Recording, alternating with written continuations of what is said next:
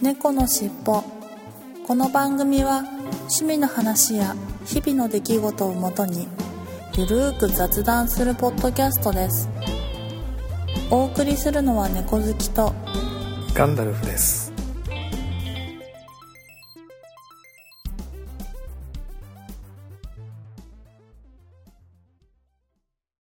猫のしっぽ。猫のしっぽポッドキャスト第500回始まります。はい、始まります。よろしくお願いしはい、ます。よろしくお願いします。はい、ということで、500回ですよ。はい。はい。えー、1年間50週、約52週ということで、ほぼほぼはい丸10年、なんとかはいかんとか、気がついたら10年経っておりましたが、ですねはい。まあなんか、あの、淡々とというか、はい。やってきたわけで、とあはいれですけれどもね。はい。まあちょっと、いろいろ、その辺の話はまた本編で話をしたいかなというふうに思ってます。はい。はい。ということで、今週の本編に行ってみたいと思います。はーい。猫のしっぽ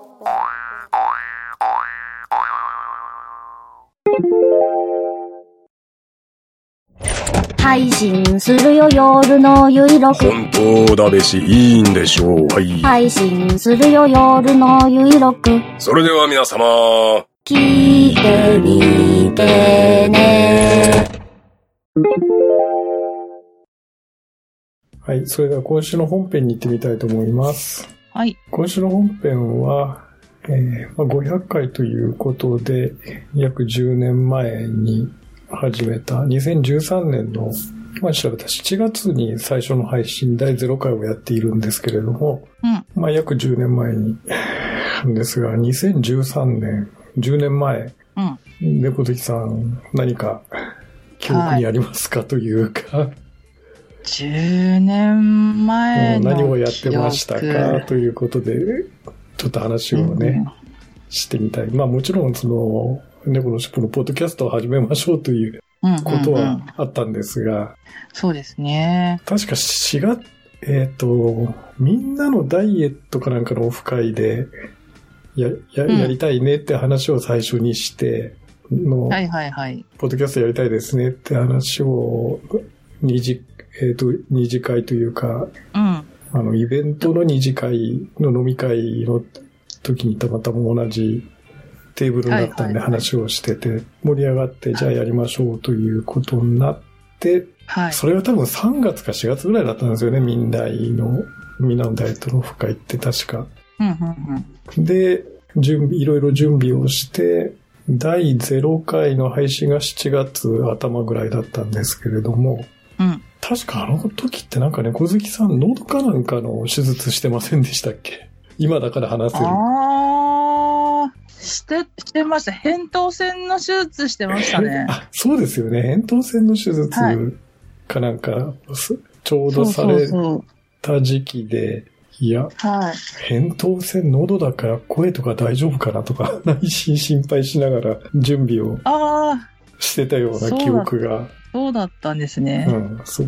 そうそう。なんか一人暮らしの時に、なんかその扁桃腺が腫れて高熱が出るって結構もうはいはいはい40度から、40度からはいはいはいはい42度ぐらいの熱が痛くなり始めると必ず出るっていうのえがえ続いて、でまあ、結婚してからもたまに続いてて、はい。で、なのでまあ、扁桃腺取ったら腫れなくなるって言ってたんで、まあ結婚して、その毎回旦那になんか看病してもらう。一人は一人で自分を看病するっていうのは大変なんだけど、うん。人がいて人に看病してもらうっていうのも、それはそれで結構なんていうのかな、プレッシャーというか、はい。億劫というか、そう、まあまあ、そりゃそうですよ。なんか、はい。心配かけるしね。はい。そうそう、毎月心配かけるから、なんかそれが嫌だってずっと結構あったので、まあはいその手術を受けたかな。うんうん。まあ、そ、そそ、それがあって、2、3ヶ月ぐらいちょっと配信開始が伸びたような。ああ、そうだっ確かたかそうだっも。たような記憶が、まあ今だから話せる、け話せますけど、そんなようそうそうですな記憶がね。そっかそっか。あって。なんか、うん。あ、ザキとガンちゃんが多分気を使ってくれてたんですね。なんか、はいはい。私はその喉の手術があるんで、まあでも大丈夫だとは思うけど、みたいうなんうん。話はしていったんで、で、いつになったら始まるんだろうぐらいな感じで思ってたんですけど、声があんまりかかんなかったから、ああ、はい実は流れたのかなぐらいに思ってたんですよね。あ、若干そうだったんだ。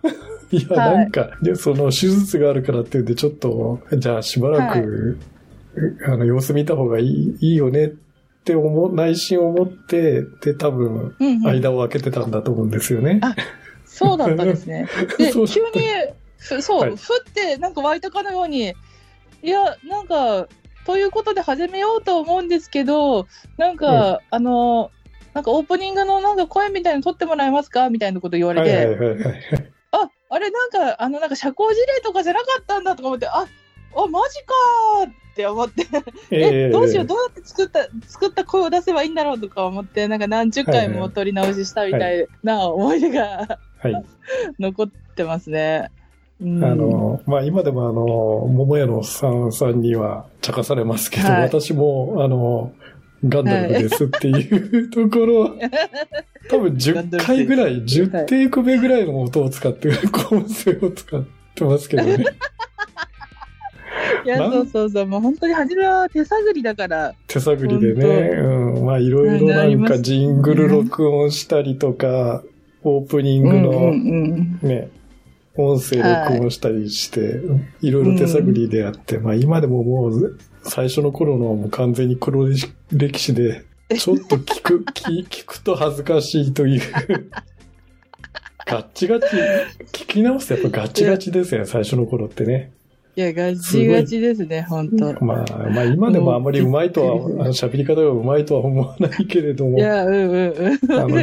かなり肩に力の入った喋り方をしてたような、緊張してたような気は毎するんですが 張し。てましたね。ねもう私はもうだいぶ、はいはい。うん、緊張が抜けて、逆にもう今なんかスライムみたいになってますね。だらーって。だらんと。はい。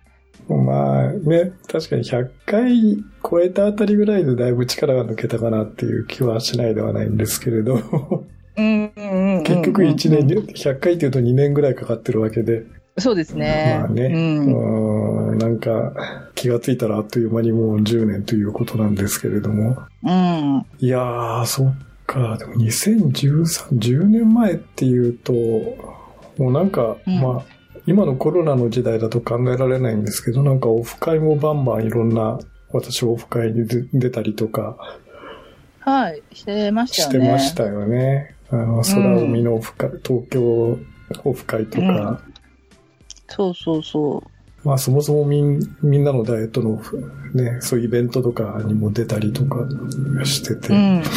うん結構幅広く顔出してましたね。そういうのだけじゃなくても、いろいろな、ね、なんかその、リスナーさん、あ、リスナーじゃなくて、その、配信者さんだけの飲み会とか結構ありましたもんね。結構あの当時は、ポッドキャスト自体のイベント、ポッドキャスターさんのが集まるイベントとかもあったりとか、うん。結構不快にはちょくちょく出てたなっていうのを今にして思うと、うんうんうん、割とそういうのはあ。ちこち顔を出してたなという気はするんですが。顔出してたっていうか、んまあそうですね。ガンダルさん飲みに行ってたんですよね。まあ単純に飲みに行ってただけですけど、ね、あの飲み会に顔、まあ正確に言うと飲み会に顔を出してたと。顔出してたっていう。うんまあでも、まあ楽、楽にできた時代だから良かったですよね。まあそうだよね。あの、ここ2、3年はそうできないから。そうそうそう。気軽にそういうのができてた時代ではあったんで、うん。まあそれ考えるとちょっと覚醒確かに覚醒の感があるなとうん、うん、うん。いうね感じはしますけどね。うん。うん。10年、うん、多分なんか全然10年前の話とかってなったら、そのなんかうん全然100%個人的な話なんですけど、はい。なんか10年ぐらい前までは、その自分がまあ、その学生時代を経て、まあ上京して、なんか一人暮らしして仕事はい。もなんか、あバリバリしてとかで、忙しすぎて自分をなんか客観視したり、自分、なんていうかな、自分とはどういう人間なのかみたいのがあまり分かってなくて、えなんていうのかな、毎日来るその目まぐるしい日々をなんか淡々とってわけじゃないけど、なんかがむしゃらになんか過ごしてたみたいな10年、あ、なんかその日々だったんですね。10年ぐらい前まで。で、だけど、なんか10年ぐらい前から、まあ結婚して1、2年とか経って、えはいはい、はい。少し落ち着き始めて、うん。なんか自分をちゃんと見直したり、自分とはどういうものだっていうのが、うん。なんていうのかな、ここ10年間でやっと分かってきたっていう10年間だったかなって私は自分で思っていて、はいはいはいはい。うん、なんか、そう、例えばな、なんでしょう、なんか本当にちっちゃなことで言うと、さっきの扁桃腺みたいに、うん、扁桃腺、なんか、なんだ、なんだろう、すごいマメな人とかだったら日記とか書いてて、何日前ぐらいになったとか、なんかだい,、はいこの症状が出始めた、はい。そして2、3日したら、喉にそういうなんか腫瘍みたいのができてきて、はい。で、高熱が何日後に出る、なな何度ぐらい出るみたいの。で、なんていうのかな。毎回メモってたら、大体どのぐらいの周期で来て、どういう感じになったらこうなるっていう、自分のリサーチが取れてるじゃないですか。はいけど、私はその忙しすぎて、なんかそういうのが取れてなくて、はい。なんとなく来るだろうか、風邪みたいな感じで、ええ風も来そうだなって思って来ない時もあるし、はい来。そうだなと思って想像以上に来るみたいな時ってあるじゃないですか。はい。けどなんかそういうのが、なんていうのかな、ちゃんとわ分かるようになってきた。自分の体が分かるようになってきた。はいはいはいはい。はい。はい。なので、なんか、そう、花粉症とかも、はい。勝手に私はなんか自分は、そう、花粉症ではないって思ってて、はい。ハウスダストだからはい花粉症じゃないと思ってたけど、はいはいはい結はい局花粉症の時期になったらすごい花粉症みたいな症状になってて、はい。で、いろいろ調べてもらっても結局出ない、花粉症ではないって言われるはい。みたいな。なんかまあそういうので結局その花粉症、あ、うんとね、なんていうのかな。まだ見つかってない花粉の花粉症ではあるんだけど、ええ基本的にはその花粉をハウスダストと体が認識して拒否反応が起きてアレルギーが出るっていうことが分かっていなくって分かるようになったとか、そういう、なんていうのかな。うん、なんか、なんだろう。幼少期からなんか分かっててもおかしくないようなことなんだけど、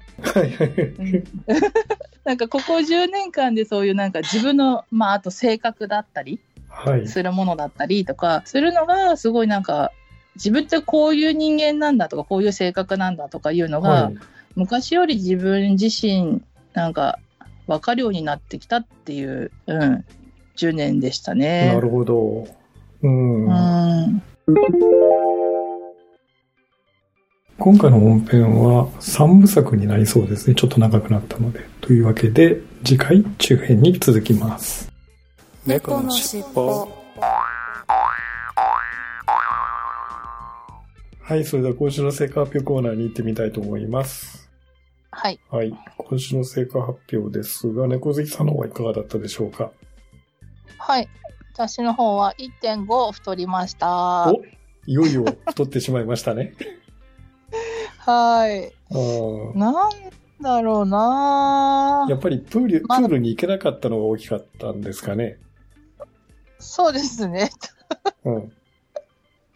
うん。そういうことにしときましょうか。もう本当、なんでしょう、なんか。はい。はい。プールは治ったわけではない、まだ。まだ行けない。そう、プールは一週、その、一近場のところは1週間だったから、はい多はい分もうそろそろ治ったんじゃないかな、治るのかな。ですよね。うんはい。今週から治ってると思います。はい。まあ、じゃあ全力でプール行きましょうよ。そうですね。うんプール行きたいですね。誰か一緒に行ってくれる人いないかな。そんなこと言ってる時点で本当やる気ないですよね。ちゃんとやらなきゃです。いやいやいやいや。あれじゃないですか、旦那様と一緒に行けばいいじゃないですか。あー、なんだろうなそういうんじゃないんだよあそうななんですか。なんか、うん、なんだろう。結局プールって行ったら自分のしたいことしたいから、ああ、まあそうですよね。まあ、私は結局、そう、そう、自分のペースで行ったら、はいただ遠泳をしてるんですけど、はい。それってなんか人いたら、ああ、もしかしたら私のために待ってるかもしれないとかって思ったら、はい。あの、急がなきゃいけないとか、そういうなんか自分のペースが崩れちゃうから、なるほど。一緒に行きたくないんですよね。うん。でも、誰か一緒に行かないと、気持ちは上がんなくて、結局一人とかでいいかって言ってだらけちゃうんですよね。はいはいはいはい。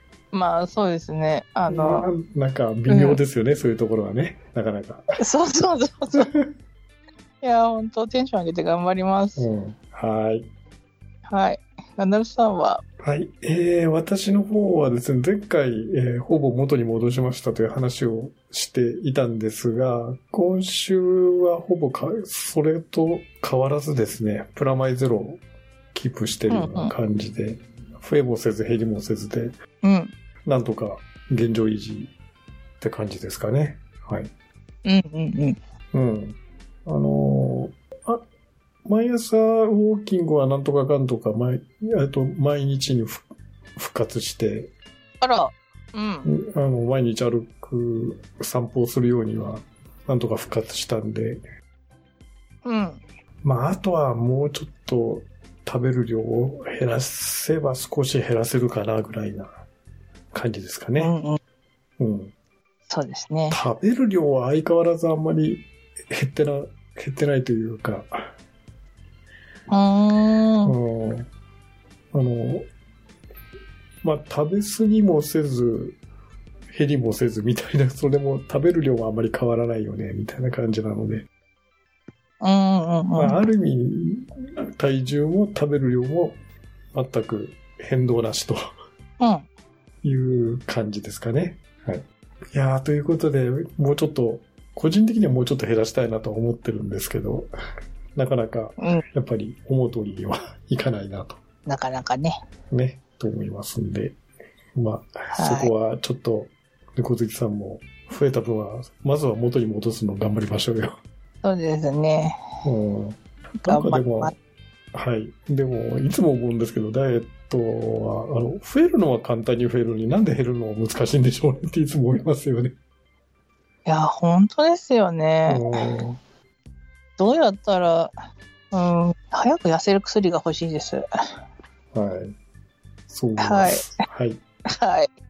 はい。ということで、今週の成果発表コーナーでした。はい。ありがとうございました。ありがとうございました。猫のしっぽはい、それでは2週間ぶりですけれども、東京シークレットカフェのコーナーに行ってみたいと思います。今回もですね、あとお騒がせさんの方から曲を送っていただきまして、楽曲紹介をみつさんの方からいただきました。ご紹介したいと思います。I keep falling in love with you 解説ということで、ビートルズの I feel fine のような印象的なリフとミドルを持つ楽曲を目指して制作しました。楽曲のアップテンポなノリを優先してメンバーのコーラスやギター、ベース、ドラム、オルガンなどのパートのアイディアが次々と湧き出て、とても勢いのあるどこか初期のローリングストーンズにも通じる60年代のブリティッシュロックのような仕上がりとなりました。PV やランナーをモチーフに楽曲の爽やかで突き抜けたイメージと人を鼓舞するメッセージ性を織り交ぜた我々から頑張る方々への応援歌のような作品となりましたというふうにいただきました。はい、それではお聴きいただきましょう。東京シークレットカフェで I keep falling in love with you.「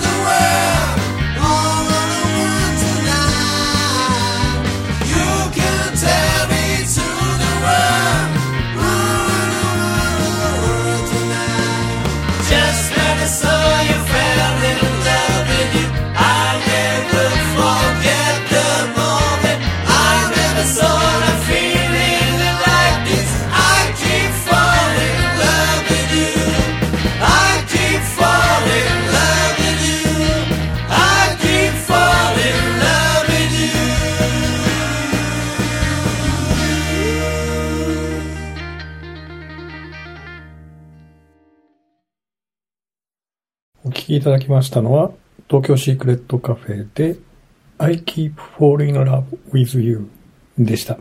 はい。えー、明るくてね、本当にまさに60年代のロックミュージックというか、とっても明るくて、ノリのいいアップテンポな曲で良かったなというふうに思います。元に目指されたビートルズの I Feel Fine ですけど、あの、ベースのね、印象的なオープニング、最初のところのベースのがすごく特徴的な曲ですけれども、私ももう本当に大好きな曲の一つですね。初期のビートルズの曲として。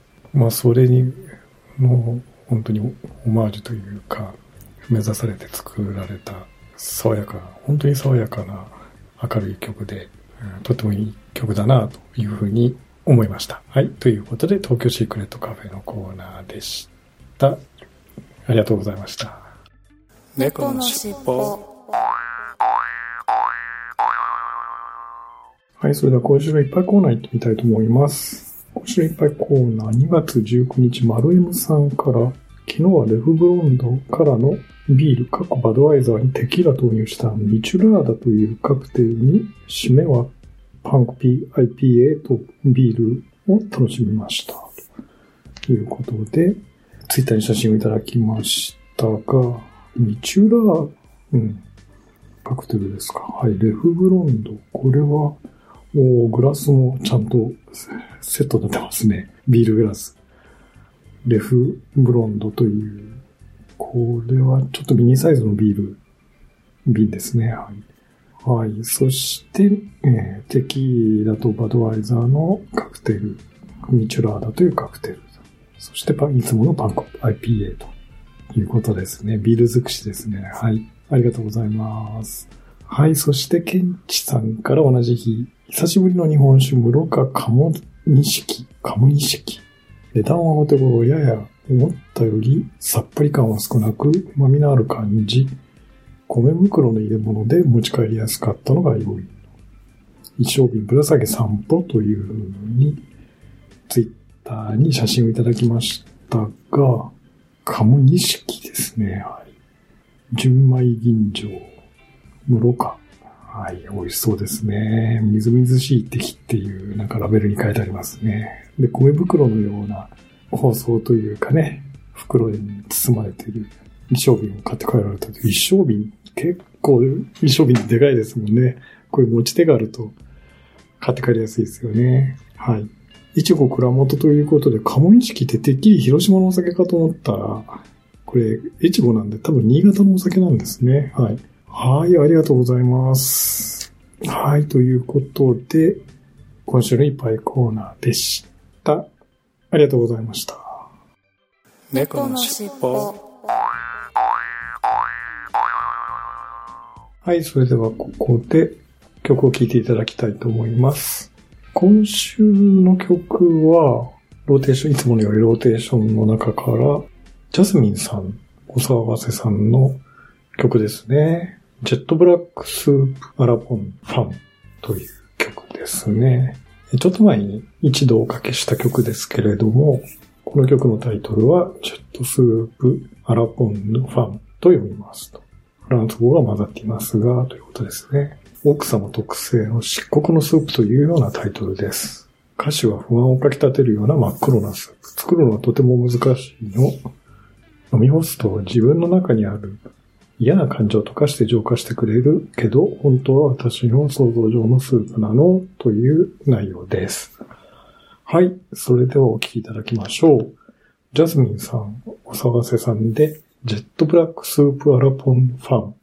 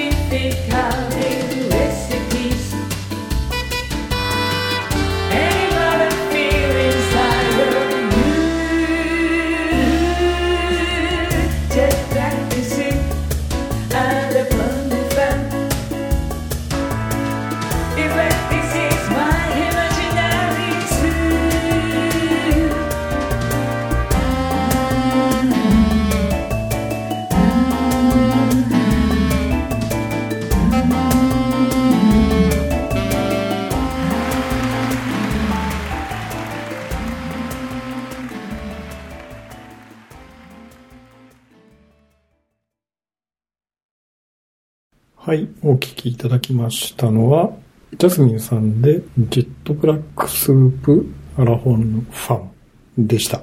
はい。なんとなくね、ちょっと私ジャンルにあんまり詳しくない、こういう洋楽系のポップスのジャンルには全然詳しくないんですが、なんとなくラテンミュージックっていうかボサノーバっぽい、合ってるかどうかわかりませんが、ボサノーバっぽい曲のように感じて、なんかなんとなくね、こう、すごい奥様特製の漆黒のスープという衝撃的なタイトルの割には明るい感じで、もう曲で楽しめました。はい、ということで、今週の一曲コーナーでした。ありがとうございました。猫のしっぽはい、それでは今週のいただいたお便りコーナーに行ってみたいと思います。いつものように、ツイッターのハッシュタグ、シャープ猫のしっぽと、アットマキャステルポッドキャスト公式アカウントにいただいたメッセージを順番にご紹介していきたいと思います。2月18日、ゆうさんから動画オープニング2種類作ってみました。音声だけ書いてみたのですが、どんなもんでしょう？ということで、YouTube の動画、いつものフィットボクシングのオープニング2パターン作って見られたということですね。はい。と、後でこれちょっと確認してみようかなと思います。まだちょっとね、見れてないですね。はい。それから同じ日2月18日フィットボクシング2字幕付きということで、これはいつものようにフィットボクシング2をやられた配信動画ですね。はい。ありがとうございます。じ、地声の字幕付きバージョンですということですね。はい。ありがとうございます。はい。そして同じ日、ピンチャさんから、今欲しいものは、電動のこぎりが欲しいです。大型ゴミとか出すとき、解体して普通ゴミで出したいです。というふうにいただきました。はい。ありがとうございます。はい。電動のこぎり。うん、まあ確かにね、あると便利ですよね。ちょっと大きい木材なんかのゴミはね、えー粗大ゴミ、資源ゴミになるより電動のこぎりとかでちっちゃく切ればね、普通ゴミで出せますからね。ありがとうございます。はい、そして2月19日、オルネポさん。これは桃屋のおっさんさんですね。オルネポ配信されてる。はい、番組のアカウントからいただきました。2013年7月5日が第0回というのは、これは猫のしっぽの配信のあれですね。はい。オルネポのちょうど1ヶ月パイセンと先輩ということでいただきました。はい、ありがとうございます。そうなんです。オルネポさんとは同級生ですね。2013年始め、お互い始めたポッドキャストということで、えーオルネポさんとも同級生ですね。他にいくつも2013年始めたポッドキャストさん、いくつもあると思うんですけれど。はい。はい、ありがとうございます。そして2月20日、ゆうさんから、リングフィットアドベンチャー購入してようやく開封しました。初日、シンプル大胸筋チャレンジの59回判定 C。ツイッターで検索したら69回 B 判定の人がいたので、まずは B 判定目指してみますと。時間作ってアドベンチャーやってみたいなと。フィットボクシング2と1時間北斗の剣50分ということで、フィットボクシングも、あ、フィットボクシング2も一緒にやられたということです。すごいですね。もう、鍛えまくりじゃないですか、ゆうさん。はい、ありがとうございます。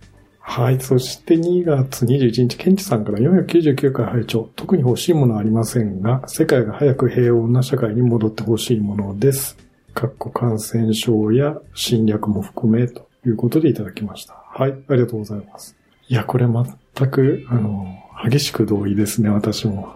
全く同感です。もう早く平穏無事な社会にね、戻ってほしいなと、つくづく思います。はい。ありがとうございます。はい。そして2月22日、アポロさんから、令和5年2月22日のポッドキャストキーだよりということで、えーたくさんのハッシュタグの中から猫の尻尾の499回を聞いていただいてます。ありがとうございます。はい。そして2月24日、加藤さんから、ウォーターサーバーを置いてから、うちではすっかり出番がなくなってしまったんですが、あのポットはエアポットって名前だったんですね。知らなかったです。といただきました。はい、ありがとうございます。そうなんですよ。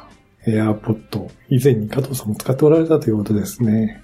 いやー、ウォーターサーバー切り替えちゃうと確かにね、便利ですけど、ウォーターサーバーはね、タンク入れ替えるとき結構大変じゃないですか、あれ。重くて。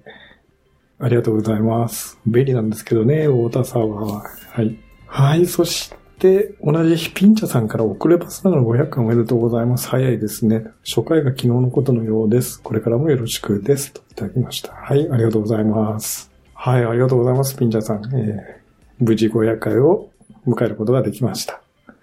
ピンチャさんもね、本当に、あの、まあ、初回はもちろんそうですけれど、みん、みんなのダイエット、民大、いわゆる民大って略してましたけれども、みんなのダイエットというポッドキャストのリスナーさんつながりでずっと聞いていただいてますけれども、本当にありがとうございます。いやもうあれから10年なんですよね、みんなのダイエット。もう今はもう終わってしまったんですけれども、まあ休止中というかまあほぼ配信が流れてこないんですが、まあそれきっかけでね、この尻尾始まったようなもんなので、いや本当に早いですね。はい。そして2月25日、演劇ラジオ、かまさま様からですね。はい。これ演劇ラジオというポッドキャストを配信されているかまさまさんからいただきました。今週聞いたポッドキャストということで、えっと、わ、はい。あ、わくらじですね。ごめんなさい。わたらじじゃなく、わくらじのハッシュタグと猫の尻尾のハッシュタグで、今週聞いたポッドキャストということでいただいてますね。猫の尻尾については498回、499回を聞いていただいて、ちょうどケログを食べている時にケログの話が出てびっくりしました。かっこ笑い。フルグラは期間限定でいろんな味が出ていて飽きないですよね。といただきました。はい、ありがとうございます。はい、えー、演劇ラジオ、私の方も、あの、拝聴させていただいてますよ。はい、えー、ちょうどケログの食べておられたということで、先週ね、配信の中で話をちょっとしてましたけれども。まあ、とにかくフルグラ、もう最近私ずっとフルグラ食べてますけど、美味しいですよね。はい、ありがとうございます。ということで、今週のいただいたお便りコーナーでした。ありがとうございました。猫のしっぽはい、エンディングです。はい。ちょっとオープニングでもお話ししましたが、あの、今回で500回ということで、特にリスナー様へのプレゼントとか何も考えていなくて、はい。まあこれ前からちょっと話をしてますが、あの、はい淡々と そのままは配信を続けていきますっていうだけなんですが、一応ですね、あの、ちらちら予告はして、前回とか前々回ぐらいから予告はしていたんですが、まあ、500回の記念ということで、実はあの、今エンディングで流している風の猫さんからご提供いただいている三毛猫風の歌っていう歌があるんですが、はい。えー500回を記念して、えー、三毛猫風の歌をなんかポップス調にリメイクしたというか、アレンジし直してお騒がせさんの方に、と相談されて、風の猫さんの方でアレンジしてもらったっていう、三毛猫の風の歌2023というのがうんうん。できて、それをまたご提供いただいたので、えーはい。500回記念ということで、まあ500回の今回の配信から、うん。えーまあ、あの、三毛猫風の歌を、その、その、アレンジしてもらった、リニューアルした三毛猫風の歌2023で、今回からお送りしたいなということが、まあ、唯一500回記念と いうはい。ことかなと。まあ、あと本編で、まあ、500回記念の話をちょっとしましたというぐらいのところが500回の節目の。話になるかなというふうに思ってます。はい。はいありがたいですね。はいそうやってやっていただいて。まあ本当にねありがとうございます。はいありが。とうございます。はい。ということで、じゃあ、あの、500回になっても変わりませず、いつもの行きましょう。はい。お願いします。ではでは、いきますよ。はーい。はいせーの。次回も聞いてくださいくだね。ねはい。最後までお聞きいただきありがとうございました。はい。えー、まあこれからも変わりませず、行けるところまで行こうというふうに思ってますので、えーはい。聞いていただければなというふうに思ってます。はい。それでは、えー先ほどご紹介した、えーエンディングテーマ、で、これ、尻尾のエンディングテーマ、風の猫さんからご提供の三毛猫風の歌の2023年バージョンをはい500回、今回からお送りしたいと思います。はい。それでは失礼します。はい。失礼します。